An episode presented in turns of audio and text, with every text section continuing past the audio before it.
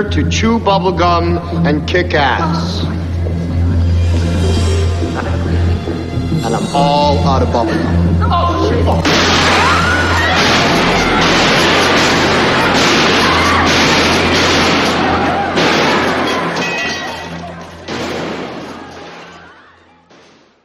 Hello, and welcome back to the When We Were Young podcast and our discussion of 1980s dystopian cinema. If you missed the first part of our conversation with special guest Travis Duclo about the Terry Gilliam classic Brazil, go back and listen to episode 53 because it's a great time and because there will be a quiz on all this at the end. Now, Chris will lead us into the second of our 80s dystopia episodes by touching on some of the most prominent entries in the genre, like Videodrome and Robocop, before we all put on special sunglasses we found in the garbage and revisit John Carpenter's 1987 cult classic, They Live. Brazil, I think, is a very British take on these particular issues, as is 1984, obviously. Another movie that I think really touches on a lot of this stuff from the 80s was Videodrome from 1983, directed by David Cronenberg. Videodrome is seducing Max Renn. Please, come to me now. Come to Nikki. And Max Renn can do nothing to stop it. What makes you think I need help? None of our test subjects has returned to normality. Television can change your mind. Videodrome will change your body. Long live the new flesh. Which is about uh, sort of an evil uh, TV station that um, is basically uh, showing snuff films and very violent and sexual content that uh, people become kind of obsessed with, but it ends up being sort of this larger conspiracy embedded and, and very Cronenbergian and strange. Funny you would say the uh, the British and American that that's the Canadian take on Exactly. It's, I was going to kind of call this the American take, and then I was like, oh, wait a second. Yeah, yeah, it's the Canadian take on Broadcast it. television. What's it's so interesting when you look at something like Videodrome because it is a filmmaker who is known for and has made his name on making extremely sexual and violent and sexually violent content and then making a film about the idea of creating a disease that infects and kills any person who is sick enough to watch essentially snuff films. Mm-hmm. and it's literally like depicted as like the VHS tape is actually like an evil like throbbing presence and the TV he like literally melds with the TV so it, it has a lot to do with sort of the technological stuff that was obviously a part of this whole stew in the 80s that the media and TV were very much a villain in pretty much all of this stuff in some And conduits for malevolent forces, Yes. human and otherwise. right, right. And it also had kind of this vision of the future that in that particular one was one of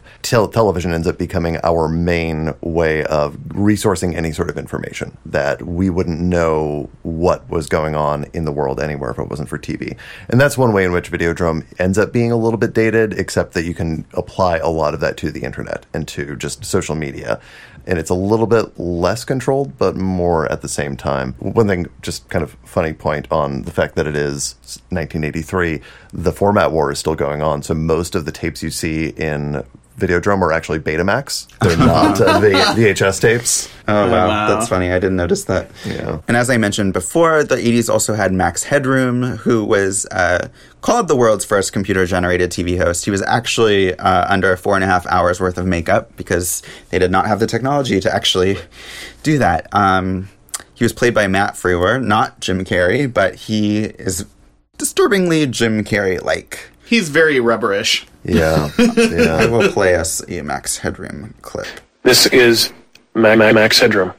And what you're about to witness is one of the most sinister sounding intros to a trailer to one of the greatest epics ever produced in the history of t- t- television. And there's more. Because you are going to see it as well. Yes, it. Yes, it. Yes. Namely, the Max Headroom story. And Afterwards, that is directly following, I want to talk to you about something even bigger. Namely, Ma- Ma- Max Headroom. So we just watched Max Headroom. yeah, I find Max Headroom now to be virtually unwatchable. Virtually, digitally unwatchable. I tried watching clips and I kept waiting. I was like, where's the part where you just start watching it? Because it. like it, Yeah. to say nothing of like where's the comedy it's so weird to me that that was ever considered like funny or i guess it wasn't considered funny because it failed Yeah, it didn't have a successful run at all. So I think that it's something we look back on and think of as being very quintessentially 80s and reflective of the times, and it is. Yeah. But it's not something that I think ever really had a good audience that was excited to see more Max Headroom. right Yeah, eh, so in 1987, there was actually a um, hack of two stations in Chicago where someone dressed as Max Headroom actually managed to infiltrate the nu- the news broadcast as Max Headroom and just you know rant on these videos are still online. They, but that is basically the most interesting aspect of Max Headroom. That's amazing. I- it, I and love it wasn't the actor just like losing his shit and he's like you know what you won't like me on tv i'll take this shit on the road It's actually an unsolved mystery. Is that no one knows who these people Oh, are? who that was? Yeah, no one has ever like figured it out. I like that. It's the DB Cooper of TV broadcasts. In 1987, uh, RoboCop was released, directed by our beloved Paul Verhoeven, our sweet paul which, like, I was very aware of as a kid, um, just because it, it seemed like the Terminator. It was like the other Terminator, and I didn't realize that it had such a satirical kind of American media bent to it. They say 20 seconds in the California sunshine is too much these days. Ever since we lost the ozone layer. But that was before Sunblock 5000. Just apply a pint to your body, and you're good for hours. See you by the pool. I didn't watch the original RoboCop at all growing up, and a lot of my friends were into it. But at the same time, I'm kind of glad I didn't because I feel like I would have gotten that impression of it being like straight up and serious, and would have totally missed all of the context of its satire. Um, but yeah, like like so many of Paul Verhoeven's other movies, it is very, very bitterly satirical. Yeah, I first saw I think RoboCop three before I had seen the other two because it was PG 13 and so I uh, so I was first introduced to it there, and so and that one is takes itself seriously, very hokey. We have a, a superhero essentially movie where uh, and and it's it's bad, uh, really bad. Uh, so that was my first introduction to it, and then there was the early '90s TV series, which was again really targeted at children, and I think there maybe was an animated that. version of it at some point. I think there was a cartoon. Yeah, I think there was a there was definitely a RoboCop cartoon. Yeah, and so that was that was kind of the way that I saw it, and I think that it really did represent it that way. And it wasn't until a few years later, when I was a little bit older, and I had watched the Terminator films also. And there is a really good uh, Frank Miller comic book series that was also turned into two different video games. That was RoboCop versus Terminator. Um, RoboCop supplants himself in the mind of Skynet, and then in the future rebuilds himself as a Terminator to then take down Skynet. Um, and it's in this world, RoboCop is the reason that Skynet comes about. Um, Wow. That the technology used to build RoboCop ends up creating Skynet. Anyway, so uh, so there was there was this uh, so that that was uh, that was kind of like the early introduction, and then later on, I ended up watching it um, probably around the time Starship Troopers came out, and uh, and you know at that point, I'm seeing the Nazi satire in Starship Troopers, and seeing the uh, Reaganomics satire in RoboCop. Yeah, he also made uh, Total Recall in 1990, which I think is a nice capper on this sort of like 80s uh, dystopian version, which also deals with technology and crazy Verhoeven madness. Yeah. There was also The Running Man in 1987, which was based on a Stephen King novel uh, starring Arnold Schwarzenegger, set between 2017 and 2019. So now, uh, about a TV show where criminals are executed uh, as entertainment. What's really interesting, and it, it's kind of a good movie in some ways, uh, Running Man. It has some interesting ideas. Yeah, Uh, it's so it different from really the does. book. Um, and the book, I feel like, would make such a good movie if you were to really tell it the way that it is. Again, uh, we I think we referenced this earlier. Um, plane crashing into a building is the climax, which obviously would not play today. Wow. Um, but it's it's an interesting thing that that that uh, that trope ends up being repeated, and then it happened in real life years later. Um, but the way that the game show actually plays out in the book is there are tons of these game shows where essentially people are gambling for their life. And everyone in this world is so destitute and poor. There's no jobs. There's no universal basic income. So everyone is just doing anything they can to get money. So eventually, this guy, to support his family, goes and auditions to be on a game show, all of which have a very high chance of killing him. But his family will get the money if he dies. And they will be able to live because they're all dying of disease and hunger. So then he ends up doing really well on all of their tests. So he gets put on the highest prestige one, which is the running man.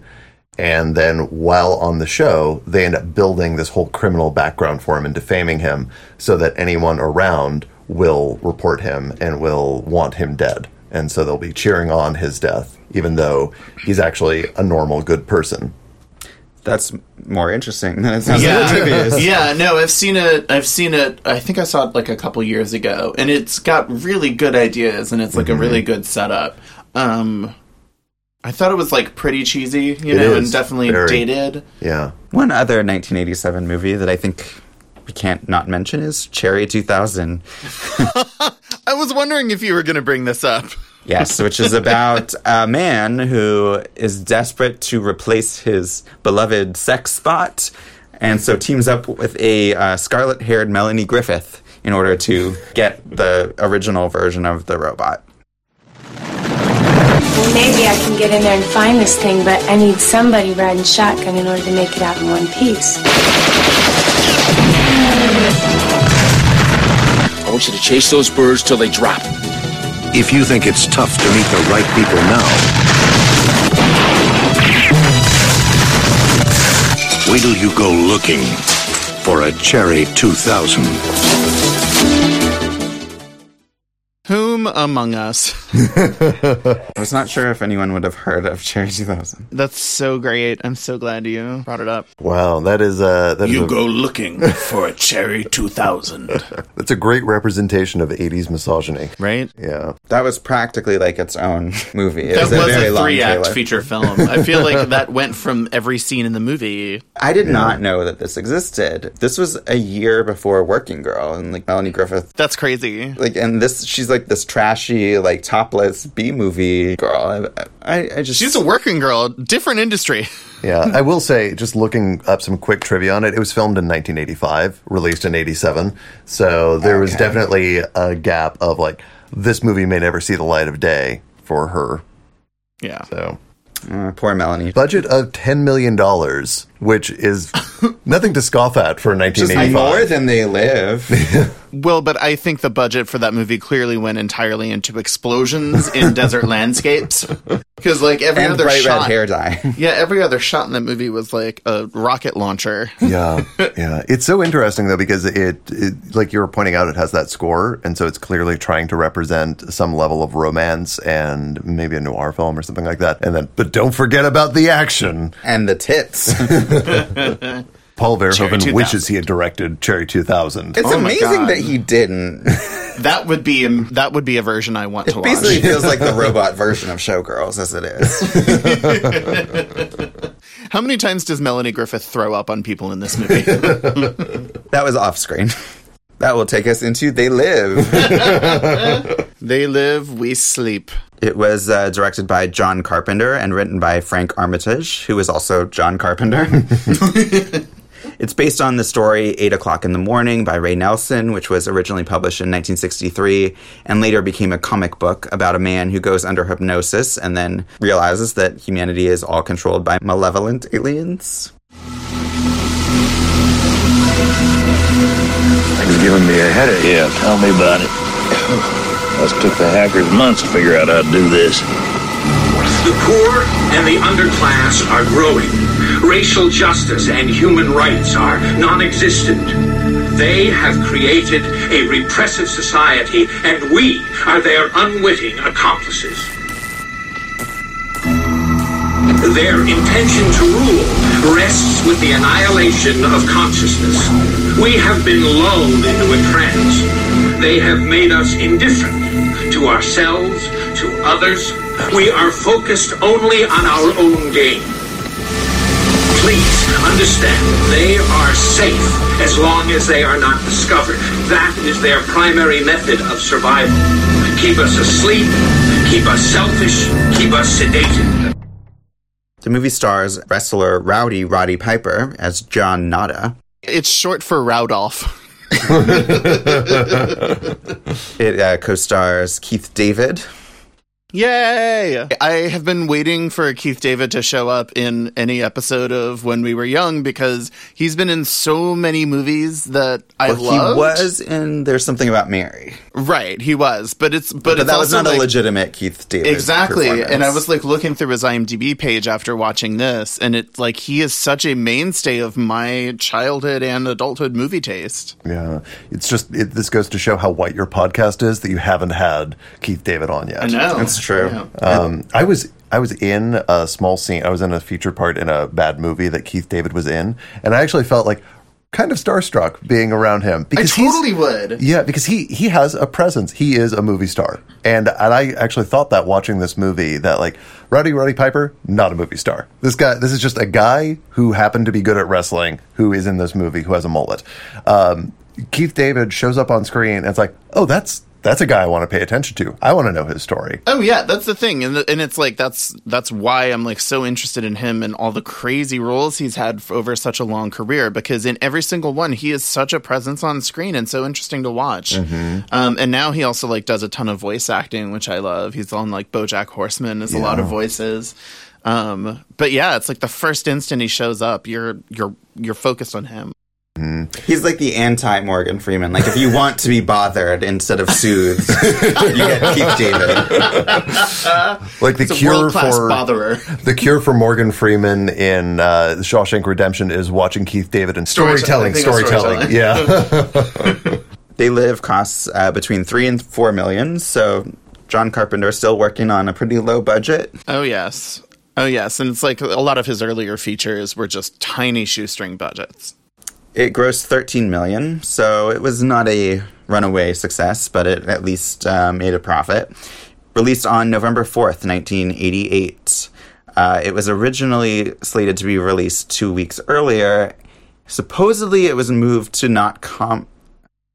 Supposedly, it was moved to not compete with Halloween 4 in theaters, but um, also it was moved to the week of the election, the presidential election in 1988. And uh, Carpenter's been very vocal that uh, it's a very anti-Reagan movie, and so I think maybe he wanted this in people's minds as they were going to the polls. Right, right. Wanting to try to prevent Bush from taking office, uh, which, you know, of course led to the great 88 to 92 era we all know and love. Um, one thing that's interesting about that, with it being like not competing with Halloween 4, is that he obviously directed the first Halloween, but Halloween 4 was also the studio reversing on what they had decided to do with Halloween 3, which was essentially to do an American Horror Story type thing. Of every year, they were going to have a new Halloween movie that was going to be a unique story taking place in the same world of something Halloween related happening in a horror movie setting. And uh, and so it was going to be you know essentially the same as American Horror Story. Every season there's a new gimmick, a new thing that it's about, and uh, people hated this. People demanded well, and the result was. Halloween three season of the witch, Yeah. which also didn't have witches, right? It Isn't didn't that have witches. It was masks. It was Yeah. it was an evil corporation actually, who Silver was, Shamrock or whatever. Yeah, yeah. Oh man. But uh, but anyway, so there was kind of a lot riding on that Halloween four. They they really expected people to come out in droves to see Michael Myers show up again. Which they did not, I believe, right? yeah, I don't yeah, think so. I mean they made don't think so. They made three more or two more in that series before then rebooting it again with H two O in ninety eight. Yeah, ninety eight. See last episode. My favorite trivia from They Live is uh, Shepard Fairey, who made an entire line of clothing that I had no idea was connected to this. But the Obey t shirts, ripped off. Yeah. R- ripped off is the word He borrowed the idea of by copying it directly. With coincidentally another professional wrestler, Andre the Giant's face as right, the right. uh, co-opting the image of a dead man. mhm. Yeah. And stealing the work of someone without giving attribution. Shepard Fairey is a multimillionaire and a transparent fraud. And this is a great time to bring that up. That's fine. I I don't think John Carpenter was trying to make a fashion line out of this movie, so I don't see any reason with capitalize anything wrong with capitalizing on it. Fair enough. I saw that line of clothing growing up all the time and had no idea that it was any connection to any kind of movie. So to find that out, like I found that out before I even watched this movie, I was like, what? And he just, since this was sort of a political movie, it is interesting that he later went on to do the Barack Obama Hope poster. It's an interesting example of how someone promoting a message of anti capitalism and using a reference to uh, something like They Live and having a tongue in cheek obey with a scary face on it is also, like you're saying, multimillionaire and part of a corporate machine and, you know, jamming down people's throats, their imagery and their messaging, and maybe has some uh, political conscience where he's going to do something for Barack Obama that he wouldn't have done for John McCain, but at the same time, he definitely charged the money for it. Right. Yeah, it's a lot like the Apple commercial. yeah. yeah, I obviously saw that before I ever saw They Live or even knew it was a movie and had, had no idea it had any precedent.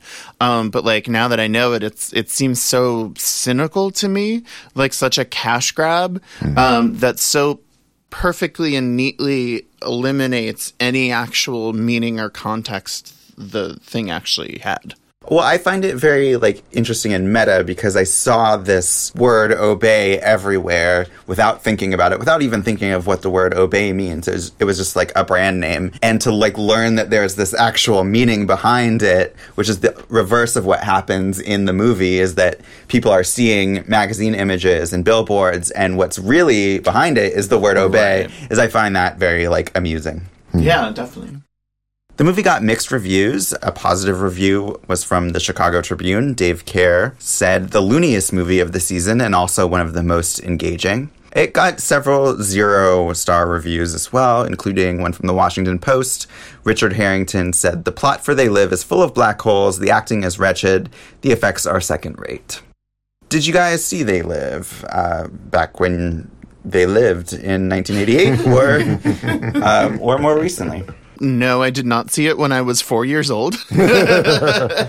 Sadly, that was not a home taped VHS taken from HBO. No, I didn't see They Live until I started going on a really serious John Carpenter tear uh, about a year or two ago. I watched Halloween for the first time in a long time. I had watched The Thing. I've since watched Assault on Precinct 13, which I think is a perfect film, which is one of his first movies and like Starman. I've I've basically rounded most of the important bases of John Carpenter and have just come to so deeply love and appreciate his let's fucking try anything attitude and approach to storytelling and like world building. He attains a kind of balance between a premise that is just inherently silly almost to the point of slapstick, but also like committing to it so seriously that you roll with it. I'd say like Big Trouble in Little China is a really great example of that, where he does like both of that, like both sides of that at the same time. And I think that was the first of his movies that I watched being like, oh, I know this is a John Carpenter movie. And hearing from film buffs that like, oh, John Carpenter's like kind of an off the wall person because his movies seem like they'd be more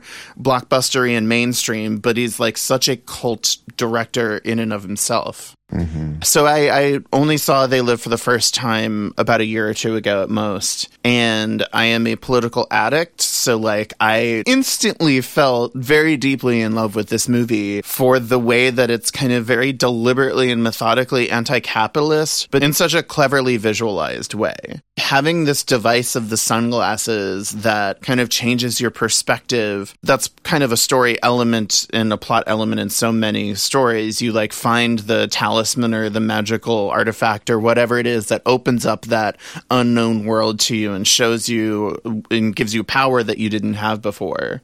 At the same time, there's so much that's just kind of inherently silly about like Rowdy Roddy Piper and his mullet. But again, it's like I knew going into it that that's what John Carpenter was, and that he is both like super campy and super committed at the same time. And for me, like, yeah, even from the first time, it definitely worked to me. Yeah, uh, I saw this for the first time in '96. I had a be- because of Scream and Escape from LA, I had a want to recap John Carpenter movies I hadn't seen. I was 11 at the time, so I went through and watched, seen Halloween, hadn't seen The Thing, so I watched The Thing for the first time, um, Escape from New York, a lot of those movies I caught up on.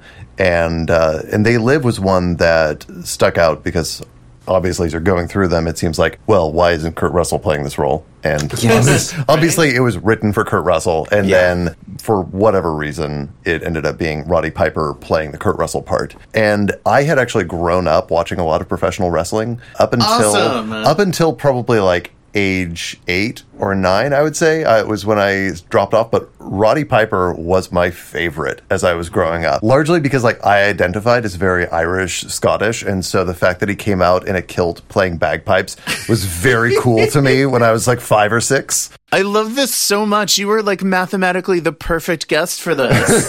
That's so great because like I read so much about Roddy Piper as a wrestler. Um, and Chris, I think like you did, went down a bit of a rabbit hole of like looking up Rowdy Roddy Piper because I had remembered that name Yeah. just from my friends who I grew up with who were really into wrestling. And I was, I never watched it. I was never part of that.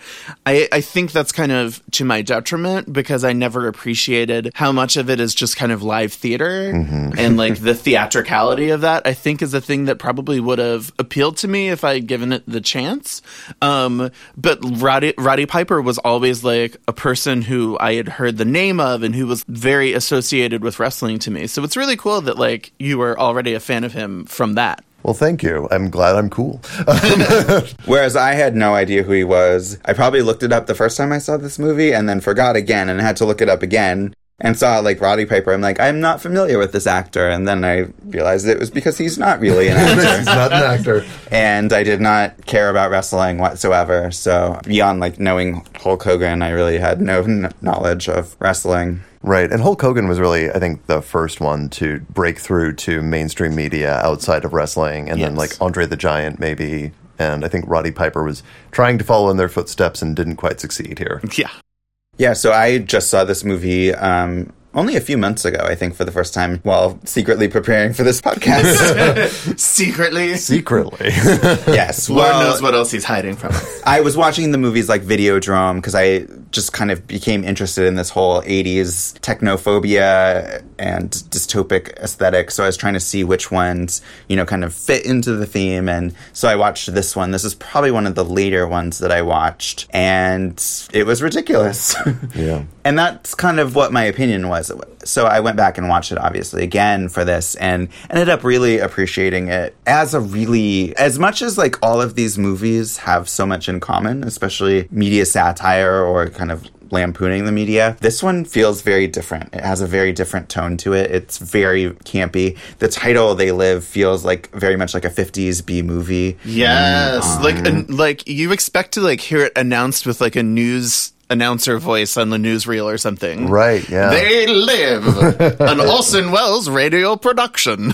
those black and white effects of the aliens, I guess they are, mm-hmm. feel very like 50s. They look very 50s too. Like it has that sort of throwback 50s ishness, but also a very, very 80s aesthetic as well, with like the casting of a wrestler and a mullet and, and that sort of thing. so, um, the mullet is the co-star of this movie. It really is. Or it's yeah. really a co-lead if you think about it. it's really a fascinating entry, I think, in the whole dystopic mass I really, of films. I total, I couldn't agree more. Like, especially rewatching it this time around. Like, I really actually feel like this is one of the most anti-capitalist movies I've ever seen, and in such a direct direct way, but again, such a clever way. Like, I love that process and how long it takes, even for Roddy Piper's character, to like come to grips with what he's seeing. And he's like literally dumbstruck by it and like stumbling around in this kind of monochromatic but more honest and objective view of the world than he's ever actually had. And I love how that's the vehicle for the anti capitalist kind of perspective of this story. And I also love that his character is grounded as such a working class, literal everyman, calluses on his hands, like stiff obviously like Roddy Piper was not a great film actor, but I think there's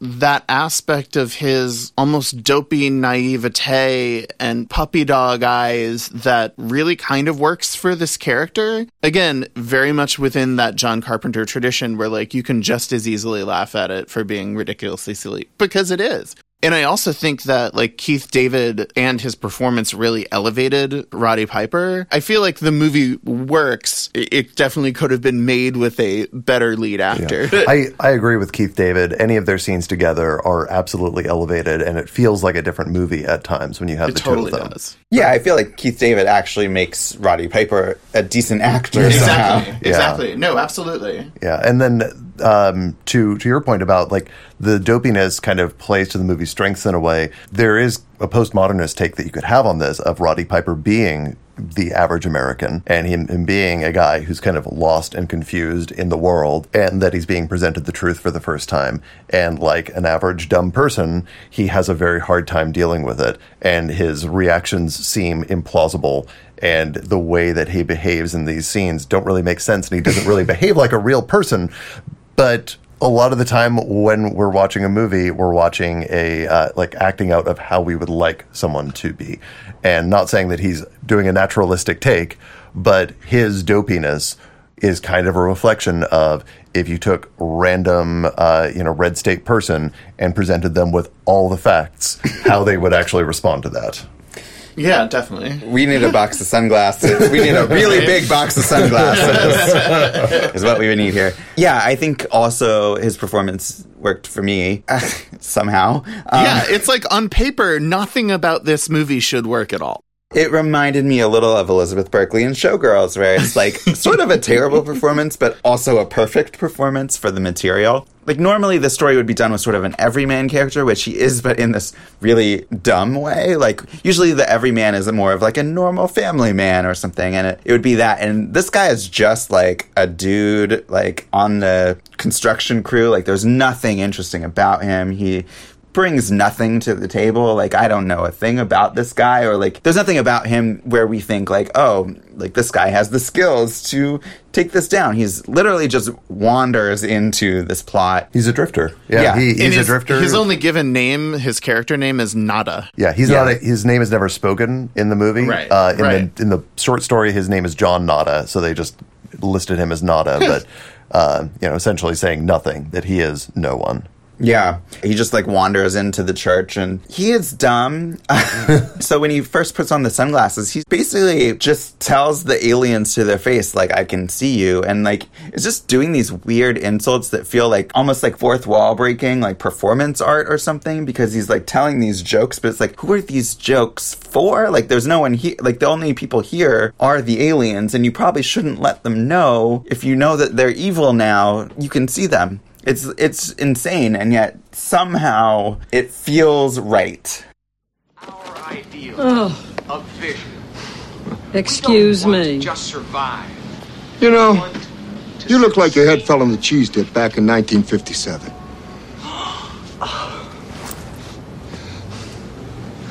You, you're okay. This one, real fucking ugly. Oh. You see, I take these glasses off. She looks like a regular person, doesn't she, huh? Put them back on, formaldehyde face. That's what That's we got. enough out of you. You get out or I call the cops. Call the cops. You know what you need? You need a Brazilian plastic surgeon. I've got one that can see.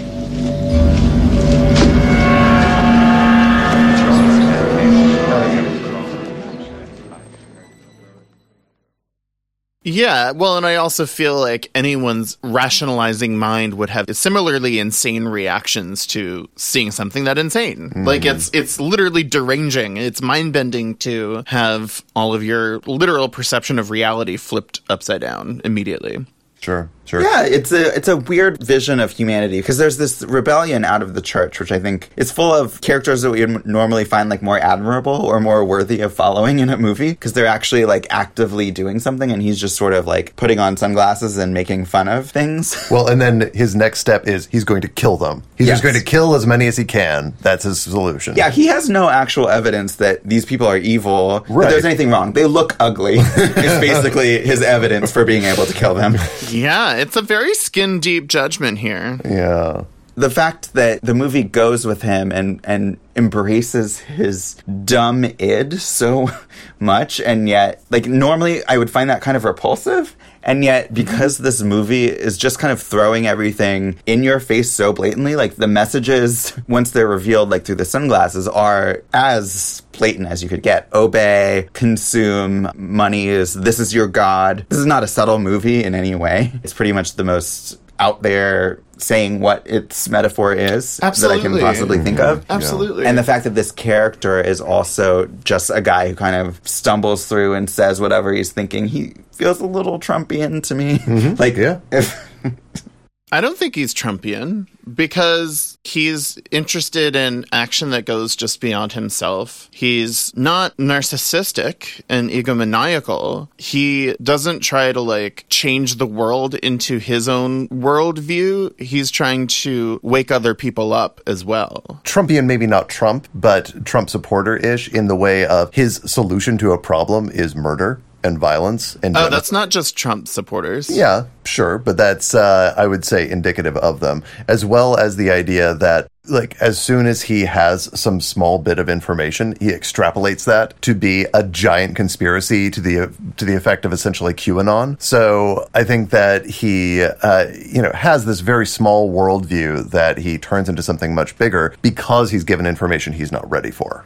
Right, and yeah, he just like kind of goes with it, and then he's like, "These people are different, must be evil. Let's kill them." Like, there's no Well, but deeper they, wrestling but they act anything. evil and reveal themselves to be. It's not like he's going on no evidence. Uh, he goes on the evidence of, well, okay, so we have the signage. The signage is our best evidence for them being bad, right? That they are telling anyone who can't see this stuff subliminally to obey, reproduce, and marry, you know, various things like that. So that's good evidence for there's some malevolent force going on. He then sees people that look different with the glasses on versus off. And then once they identify that he can see them, they all talk into their devices, descend upon him.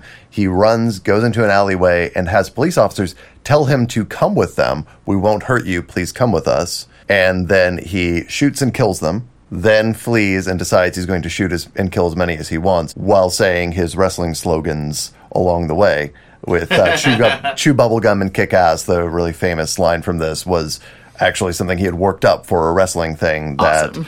He then decided to deliver as an ad lib in this movie. Which makes so much more sense as a wrestling Doesn't slogan. it? That makes sense now. As opposed to an announcement that I'm going to now. murder all of you. It really makes no sense, and yet it's a fantastic line of dialogue. It is, yeah. There's so many great lines in this movie, but I, I do think it's distinctly not Trumpian because again, when he is then exposed to like the underground resistance group of people and like inc- also the the like blind preacher who in the beginning of the movie like lays out basically the entire plot, but we think he's crazy because he's this ranting guy. When he falls in with this resistance crew, like he does learn his perceptions or some of his perceptions about the scope of this were were accurate and also that it like is broader than he even imagined. Like it's not just his gut feeling that he's going on here. Uh, I think it starts as just his gut feeling. But also, I wanted to talk about the way that this movie and the story it tells. I think it would have to be this blunt and have an embodiment of that systemic view that is as obvious as like a pair of glasses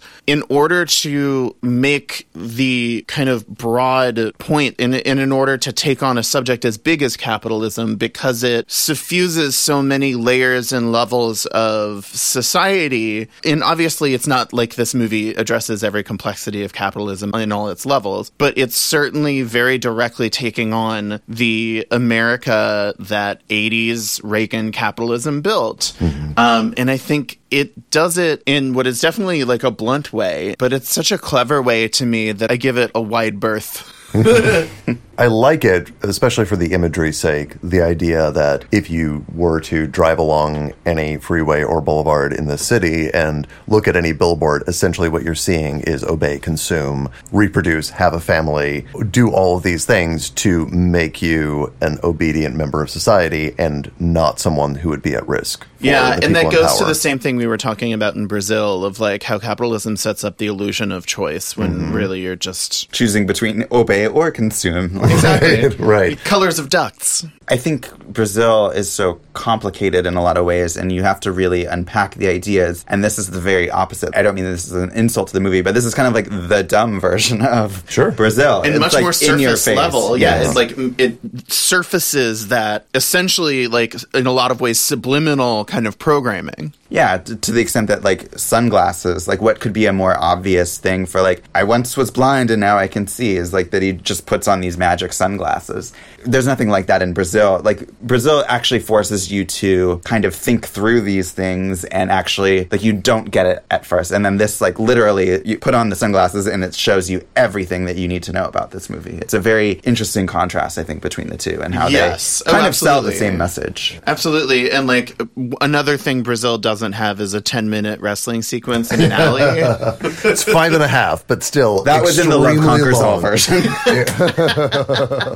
That's a lot of that movie. Yeah, take. um, but just just talking about the anti-capitalist message very briefly is uh, what I think is effective about this as a film to create that message in how blunt it is is that you can just take away the layer of supernatural and the story is exactly the same. There are people in power who are constantly sending out this messaging who are trying to suppress a majority of society for their own personal gain. And it doesn't matter if that's aliens or if it's other humans. Right. The message is the same. And if you have a conversation with somebody after watching this movie who maybe is just getting that for the first time and thinks like, "Oh wow, that how crazy would that be in a Matrix blue pill red pill situation?" Then to kind of suggest to them, "Well, how is that any different from the way the world is now?" is such an easy turn to open their mind to that. I really do appreciate just to emphasize this again that like Roddy Piper's character is so working class poor because then it ripples through his direct lived experience of not being able to find a job, of being treated shitty by his bosses because the same people who are the owners of society, in fact, whether they're aliens or not, are the same people responsible for people not getting paid fair wages for their work. hmm Or uh, forcing them out of the one place they found to live because they're all too poor to be able to Right. afford houses, so they're living in a homeless area of downtown LA. Yeah, that's the other thing. Like, we talked during our discussion of Brazil about how images from these things kind of hit home for us Mm. in our dystopian present. Roddy Piper's living in this homeless encampment with this kind of ragtag group of people. And at one point, the police come with a bulldozer and riot gear and all that stuff and raid the encampment and destroy it. And the exact same thing is happening here in Los Angeles. Uh, we have a simultaneous crises in housing, like the lack of affordable housing, which of course also part of that is companies that don't pay living wages to people so they can afford rent. And from that, we're also having a homelessness crisis in California, which is one of the bluest, most liberal states in the country. I think part of what is so radical about this movie is that it takes on no real like specific partisan thing. It just takes on the way that the overall whole system above all the partisan bickering and stuff is actually operating. I like that it uses the aliens as the kind of metaphorical vehicle for that. Yeah, I work downtown. I actually work really close to Skid Row, which is where all these homeless encampments are, and literally see what looks like this movie every single day. And it's not an exaggeration, actually, in this really- movie. In fact, it's probably not an- worse. it's now. very realistic. Like, and they and they literally will take bulldozers and like people people moving equipment, quote unquote, and like non lethal weapons, and raid these places and destroy the only structures that these people actually have to inhabit. Um, and it's it's had to get to the point where they had to uh, like try to roll back criminalizing people sleeping in their cars, and they're still like trying to fight that uh, on the city level. It's it's kind of insane. And yeah, the the sequence where they destroy the encampment was like it hit me really unexpectedly hard. Yeah. Um, just talking about uh, films that rail against capitalism and uh, and that kind of point out the issue that all of these systemic problems that we have really are at the top. That that is the only way to solve a majority of the problems that we face politically and in our daily lives. Sorry to bother you, which came out earlier this year. Yes. Really, really excellent film that has a great critique of how the identity politics that are so frequently focused on would be resolved were we to resolve the economic problems that are stemming from the very top. Yeah, I thought of Sorry to Bother You as well with both of these movies in kind of very different ways because Mhm. I think it borrows a little bit of both. Yeah. Um, and yet, of course, represents you know a very different um, community of people that you know these are obviously like pretty white movies. I guess there's Keith David, but um, you know are essentially talking about white protagonists. And that movie is a lot like these in that although these are talking about such bleak things, they're both very funny movies, which is not something that we see very much of our dystopias now. Looking like, in Right. fact, they're very bleak. And Sorry to Bother You is one of the few that actually feels like it was made in the spirit of these 80s movies and kind of just like if you haven't seen it, you know, I won't I won't ruin it, but really throws everything in there and, and goes bonkers, uh, as bonkers as possible just to hammer home its point. Yeah, and like gets very literal with it to a ridiculous degree as well. Yeah. Um, yeah, one of my favorite films so far this year of the I think 100 plus that I've seen at this point. Also, I mean, I really like. I appreciated so much more rewatching the movie this time. Um, not just like the lines, um, but I. So at one point in the movie, uh, one of like the scientist guy is talking about how the creatures are actually warming Earth's climate to make it match their own home planet. Oh, like I that's like missed that. talking about like climate change. And they're they're like quote unquote free enterprisers developing Earth as their third world, uh, and basically like fattening us up to consume us. Yeah, this is a fascinating movie, I think, just because it is so simple and so straightforward that there's no, I don't think there's any nuance at all anywhere in this movie. Yeah. I mean, like, it, it just, like, has, here's a six minute wrestling sequence, and it's just basically about the wrestling and the conflict. like, there's nothing deeper, like, going on there. Two men enjoying each other's bodies in an alley. What can be more natural than that? that wrestling scene in the alleyway, it is so painful to watch. It is so boring. I oh, see, I appreciated it Did you really? time. It's one of those things that is boring for a long time and then becomes so boring that it's funny Yes. again. Yes, yes, I agree it- with that. I think it traverses that circle several I do times. too. Yeah. Um, In a way that I don't think would have mattered nearly as much if it were a short fight sequence. Like, if there's, I think that's a kind of radical experimental filmmaking on John Carpenter's part. I think unintentionally so. Uh, totally unintentional. Because yeah, you're right that it does. It goes to these depths of like, and then there are long sections of it, like a wrestling match, where they're just laying there, both of them, you know, nursing their wounds, getting ready for the like. All right, I got enough strength for They another get punch. like they get John McClane levels of fucked up in this movie. Like there is, But all in one scene. all in one right. scene, and they do it to each other. They never Right. get hurt by the aliens. That's true. That's true. Yeah, I, I mean, it feels a bit like, I don't know, some sort of meta commentary on like watching wrestling and do we like watching violence? You know, that, it, that it's kind of meant to sedate us as well, and that wrestling is also famously like fake. You know, it, it's Right. not real violence. And no, you're. I, I think you're you're on with that. And the film actually has in the closing sequences. All of the uh, aliens are now revealed to be themselves. There are a bunch of newsreel things going on where we're seeing different people being revealed to now be an alien. And one of them is a news commentator complaining about violence in the media. And they call out John Carpenter specifically, saying, So you know, great. he I needs to have it. more restraint as a filmmaker I loved it so in uh, the sex and violence in his movies. And so uh, the film is very aware of those kinds of criticisms and of the idea of, you know, the kind of human obsession with violence and how we do desire for and thirst for an outlet for it. Okay, so here are just some great lines I love from this movie. There's a line where Roddy Piper says to like one of the creatures that he's now looking at in its real form, "You'd better call a Brazilian plastic surgeon," which I think is clearly foretelling the film Brazil by several decades. Um, of course, the "I've come here to chew bubblegum and kick ass" line is just incredible. I, uh, unlike Chris, I believe it needs no context nor justification. So And you, it you has none, so- if, if someone walks into a So- bank and says that now, you know what's going to happen. right, right. That's true. I think they have active measures against Anyone- bubblegum. Yeah. If someone doesn't, well, no, if someone doesn't have bubble gum and they walk into their, better watch That's out. you know. That's the if warning they're, sign. If they're chewing bubble gum as they walk in with a shotgun, they're probably okay. I just wish he was chewing bubblegum at some other point in this movie to justify that line. He should have been chewing gum, and he like should have like ended the scene by like putting it under a desk or something. okay, another line I love. I got news for him.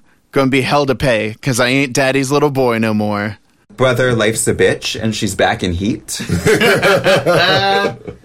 I also liked uh, formaldehyde face, which is what he calls the woman yeah, in the that was a grocery store. I like the moment of him insulting the woman in the grocery store. Then he turns to this old Asian woman and says, "You, you're okay. Yes. but you." I love that. Yes, I love that moment. Too. It's really great, yeah. And then there are also some really good monologues that I like. There's uh maybe they've always been with us, those things out there. Maybe they love it seeing us hate each other, watching us kill each other off, feeding on our own cold fucking hearts. Because again, that's one of those things that can totally apply as a criticism of plutocrats and oligarchs and not just to aliens. And it's also interesting because in more recent years, you mentioned QAnon earlier, but one of the predecessor conspiracies of that were the idea that our society is ruled by these lizard people. Mhm. Um, and I wonder to what extent that conspiracy was kind of informed by this movie. I'm sure quite a bit because there there is a big super alt right conservative following of this Yeah. movie that John Carpenter had to eventually go to Twitter to debunk and say no, this is not what he meant.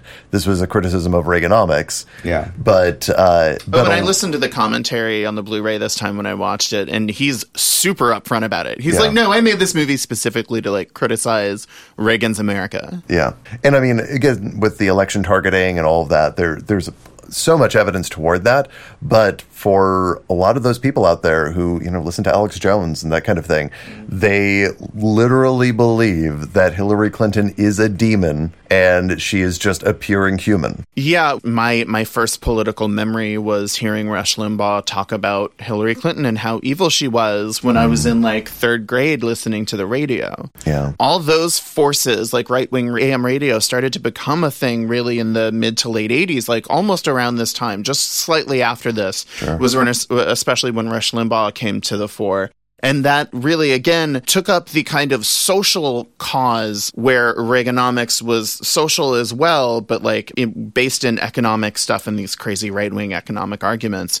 And none of that ever went away. Like that's why, as like specifically 80s is so much of the surface of this movie places you in, it doesn't really feel dated to watch it because this system is exactly the same way now. It's just more exponentially deranged since this movie was made. So again, it's one of those movies like to me like Network almost that seems oddly prophetic and also like Brazil and if anything some aspects are slightly worse now. I thought you boys understood. It's business. That, that's all it is. You still don't get it, do you, boys? There ain't no countries anymore. No more good guys. They're running the whole show. They own everything, the whole goddamn planet. They can do whatever they want. What's wrong with having it good for a change? Now, they're going to let us have it good if we just help them. They're going to leave us alone, let us make some money. You can have a little taste of that good life too. Now I know you want it. Hell, everybody does. You do it to your own kind. What's the threat? We all sell out every day. Might as well be on the winning team.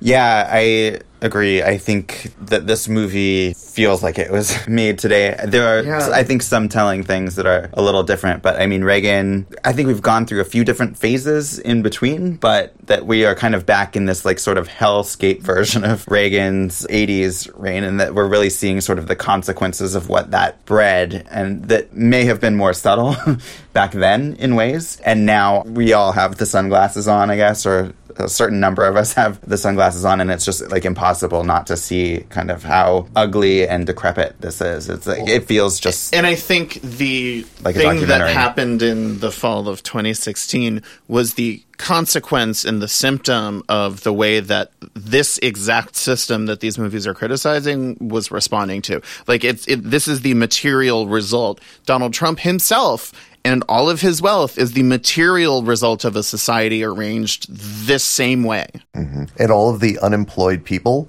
all of the people who are struggling in America, who are largely the people who voted for Trump, are the ones who are suffering based on what i- this movie is about and what is going on in it. Also, Mitch McConnell looks like we are seeing him with the sunglasses on, regardless of That's whether or not true. we're. Uh, that is we're wearing them. factually correct. Our fact checker department has been rehired, and they have verified this.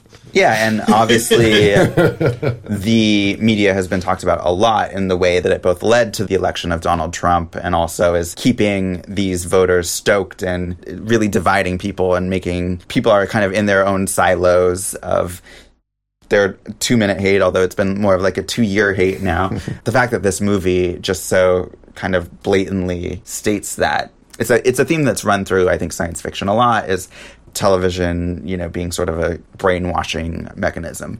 But to have that pointed out so blatantly in this movie is just really astounding and kind of chilling. I, I feel like this movie, for as silly as it is, there are moments like when he first puts on those sunglasses that are actually quite chilling, despite like not looking realistic. But there's just there's something about the aesthetic of the effects that I think makes it scarier. That they're slightly Absolutely. like campy looking, like Well, and it's also like it it they take a good long time to get you super up close to the creatures. So you don't actually see like all that much of them until a certain point. And and so again, I, those strokes are broad, but I think they're painted really masterfully. And and I I have a hard time thinking of other movies that I think attempt narratively to do something so ambitious and actually pull it off like that well. One thing that's kind of interesting when you look at the the the political landscape of this movie and also the narrative landscape of what's revealed is it's kind of like the body snatchers movies but it's all happened like this happened decades ago and it's like the it's it's almost like this is a sequel to the 50s body snatchers that- Absolutely. that you know it succeeded. They ended up replacing all of the powerful people in the world, and now they're running it. And eventually, they're not going to need us anymore. But for now, they need humans, so they they are going to just replace everybody.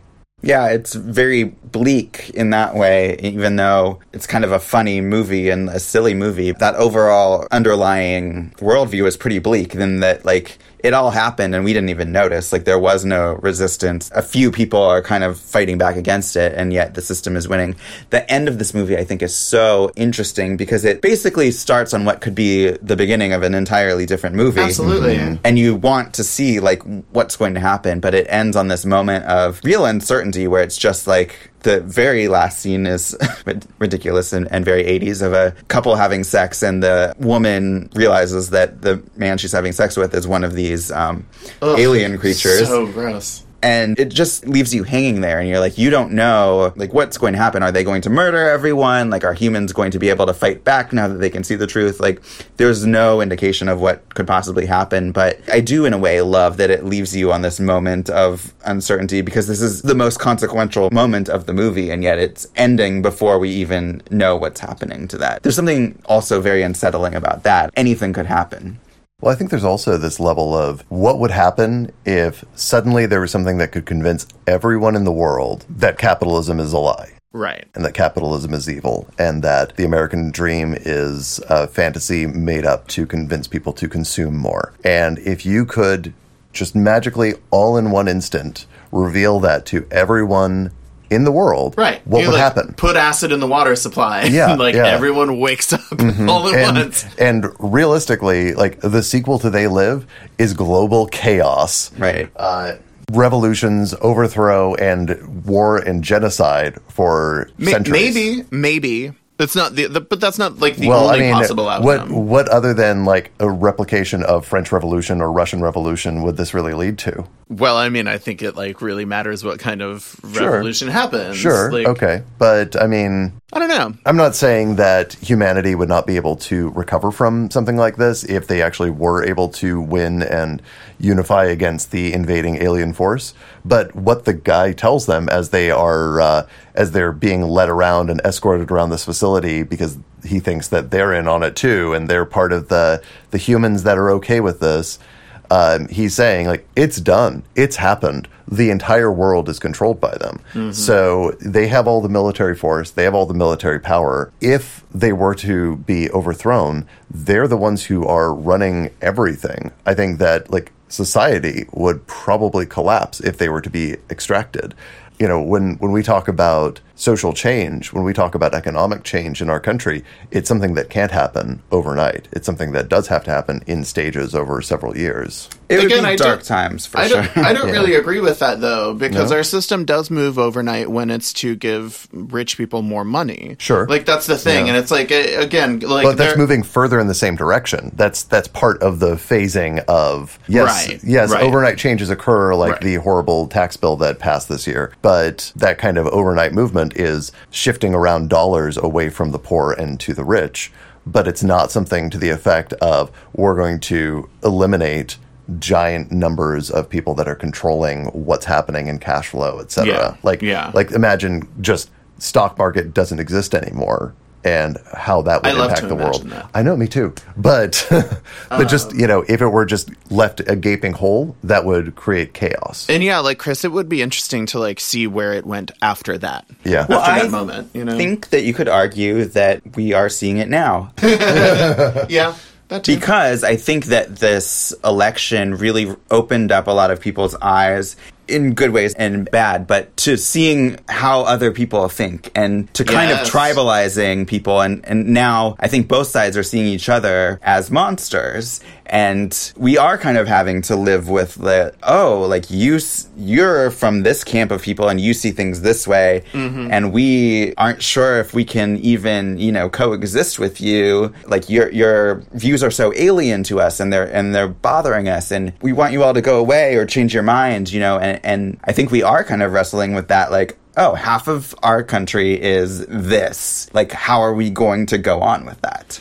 Well, but see, at the end of it, the, even that itself reflects the system too. The lines that we're taught to draw are tribal and team based, and our politics in this country is entirely team based. It's not even based on actual ideas or ideology. Like, Yeah. like right wingers aren't remotely conservative in any sense of that actual word. No, you know, yeah, but they still get away in every level with calling themselves that, and we still run our country according to Reagan's demented trickle down theories. Like the Reagan tax cuts are all still in place, as are the ones that happened under Bush one and under George W. Bush. And the only America I've ever lived in is the one where we have basically disinvested in society. So again, the collapse of what happens after, that's also a thing that the people who organize power in society are responsible for creating. Mm-hmm. There's also disaster happening now under that system. Yeah. So yeah, I, I do think again this movie kind of sets itself apart in a way by saying that at the end of the day, even the strong wrestler guy can't single-handedly kick or kill his way out of this. That there needs to be collective action and just scale that up beyond just the individual. But yeah, I also do appreciate that the story ends there.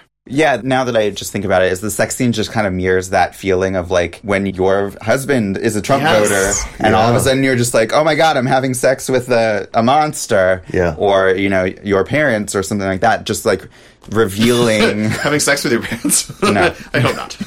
just the reveal that that's who they are and Yes. that it felt kind of like that moment of like just like this. The scales falling away. Yeah. Well, I think Yes. there's also like it, it's kind of interesting in the last year of events following Me Too. Quite Mm-hmm. often, these people that we would see very regularly in media suddenly became monsters to a majority of the population. That you know you can't watch House of Cards because what you're seeing there is no longer just an actor playing a part; it's someone who has become a monster in many people's eyes. Yeah, and that also is such a complicated ecosystem of its own. Uh, Hollywood, in a way that like these are showing these kind of entrenched things that are really like it's like you pull one mask away and then there's just like so many more. You know, it's it, there's never any like all right, we've eradicated the evil, we can Right. go back to everything. It's like it's just like so entrenched in everything. Well, and it's also a matter of how the system of the entertainment business is arranged, how it's funded, what it operates in a business fashion to actually do. That's an industry that at every level, as a business matter, harbors monstrous people and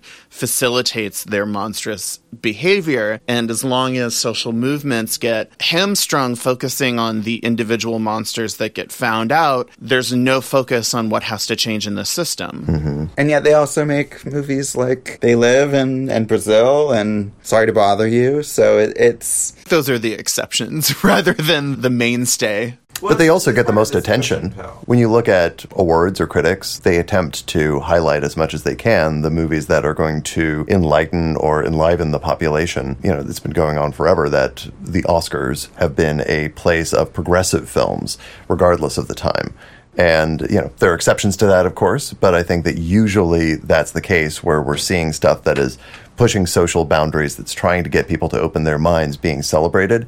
But yes, you're right in that a majority of the films that are released, a majority of the films that make money, if we look at the top 10 grossing films of most years, are not going to be particularly progressive. Not to say they're bad. Not to disagree, but just to say, like, that's happening because it's entertainment as a product and the means of production are owned by people who go for the easiest, quickest, largest return on their investment the quickest. Right. The product that they make and sell is still reflective of the like white supremacist patriarchy. So the product and the end result in the end films that do get funded and financed and released are going to tend to be less diverse and have less challenging voices. And it is always a push and pull, but we're also again living in a world where unions and collective bargaining rights have been beat back so much that most people don't really have the power to do that and to work together to change reality in the same way that they used to.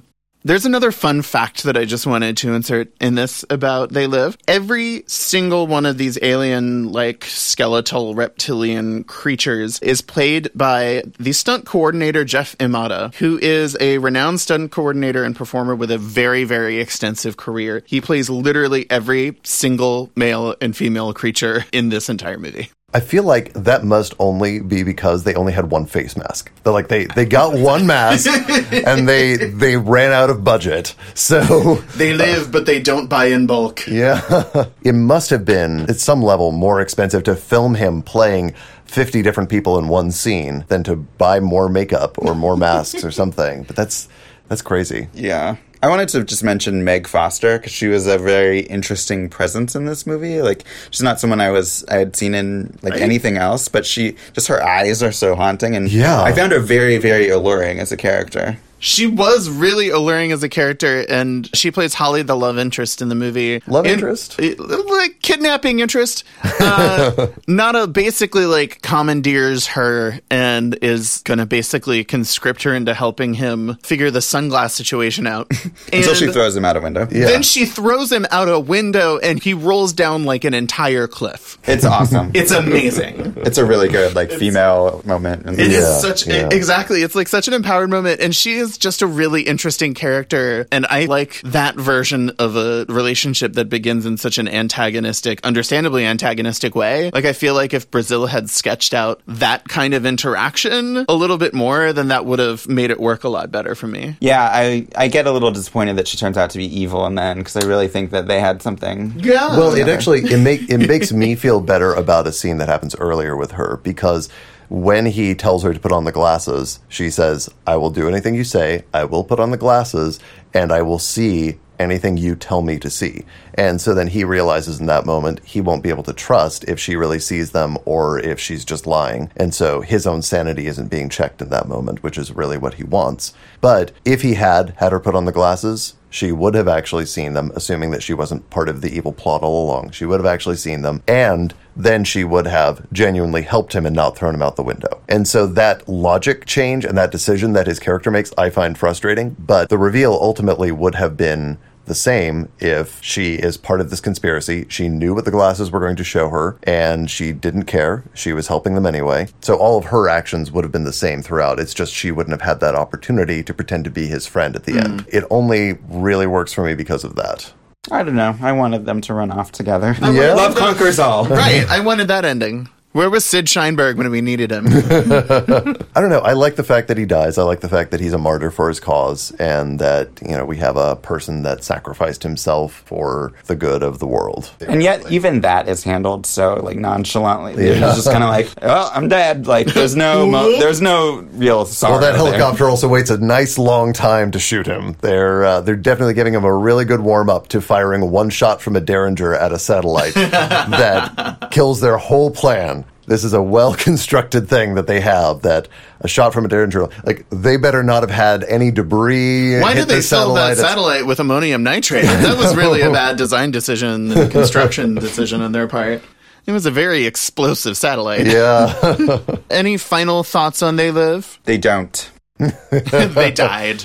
I definitely highly recommend They Live. Even if you're not like a super political person, it's a movie that is entertainment on a whole bunch of different levels and it is not subtle. It's very directly dramatizing the main political stuff that it's talking about and keeps it in the context of these, albeit very silly characters.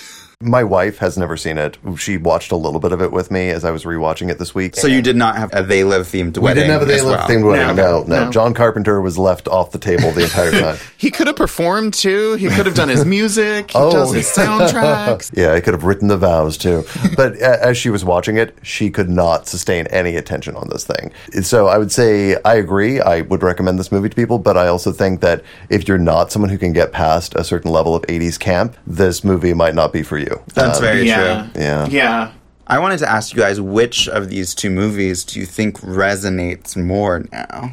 That's a good question because I think that, um, in my mind, Brazil holds up so much better as a movie and as a film is more watchable and has more nuance and complexity. But I think that They Live is so much more directly about what we are experiencing in the world today and what is, I think, on a lot of Americans' minds every day with politics and Trump and all of the craziness that's going on in DC. Yeah, and I mean, just artistically, they speak from such different places. Where I really do see Brazil as just this exercise in opulence of crafting such a detailed world and showing us every single level of it all at once. And yeah, it's definitely, I think, Travis, you were right, like more British in flavor mm-hmm. almost. And John Carpenter's American approach to these very similar themes, I think, is ultimately a lot more American. But it's also like so cleverly structured that to me, that elevates the art of it as well.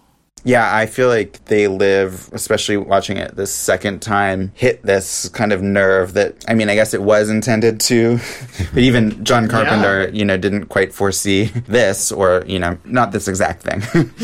well, I'd say that he probably, I mean, if you look back at 1988, I'm sure that you could say, like, oh my God, I'm sleeping with somebody who voted for Reagan twice. And they're planning on voting for Bush. Exactly. I think that that same that same perception could be there. I think that we've just seen it a lot more clearly today, and we're Mhm. living it out in our 30s as opposed to you know when we were three or four. So yeah, I mean, I think Brazil is more of a timeless movie, and I think speaks to a lot of you know because it takes so much from a book that was written in 1949 and is still resonates today that it is maybe speaks more to humanity at large or you know sort of our government at large, and yet they live really feels like a very like 1980s to right now movie. Yes. um, that may or may not, hopefully, maybe won't have any relevance at a certain point, but right now definitely does.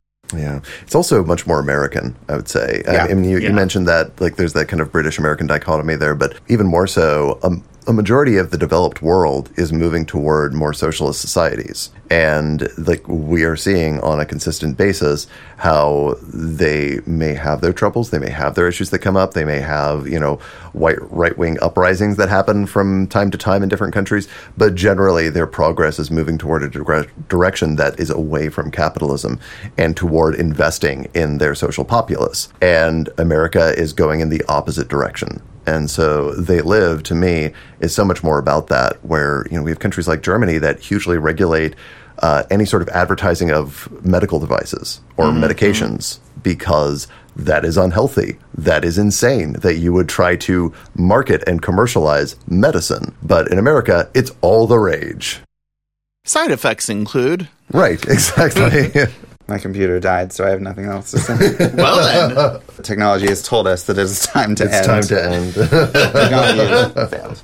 And that's all the rowdiness we've got time for on When We Were Young. On the next episode of our podcast, we're going to take you home for Christmas, get you wet, feed you after midnight, and then turn all the lights on as we revisit 1984's Yuletide creature feature Gremlins and its 1990 sequel, Gremlins 2 The New Batch.